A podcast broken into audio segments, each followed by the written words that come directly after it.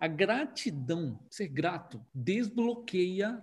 Olha a frase: a gratidão desbloqueia a abundância na sua vida. Ela torna o que a gente já tem suficiente e muito mais do que isso. Ela ela torna a negação em aceitação, caos em ordem, confusão em algo mais claro. Pode transformar, a gratidão ela pode transformar um, uma refeição comum em um banquete, entende? Ou uma casa em um lar, uma pessoa estranha em um amigo. A gratidão ela dá sentido, ela dá sentido ao passado. Ela traz paz para o hoje e ela cria uma visão para amanhã. Se você não é grato pela cadeira que tu está sentando, pelo celular que você, se você olha para o seu celular e fala que bom celular ruim, se você olha para, sei lá, para a live que você está recebendo aqui e fala, nossa, eu queria outra coisa, que live ruim ou que live eh, que não está me ajudando, seja grato porque olha só, uma coisa que eu disse, uma coisa que a Lu disse, uma, uma coisa que a Cássia disse, muda a chave. Sabe qual que é o teu problema? O teu problema é que a sua cabeça, como a Cássia disse,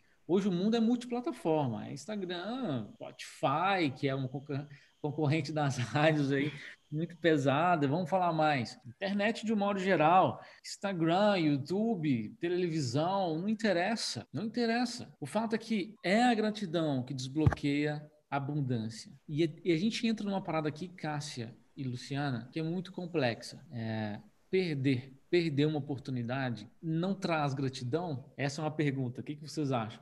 Às vezes a gente perde, pode acontecer, a gente perde oportunidades, mas eu acho que até pela perda da oportunidade você tem que agradecer. Você não sabe o que, que aconteceria diante disso. Vejam só,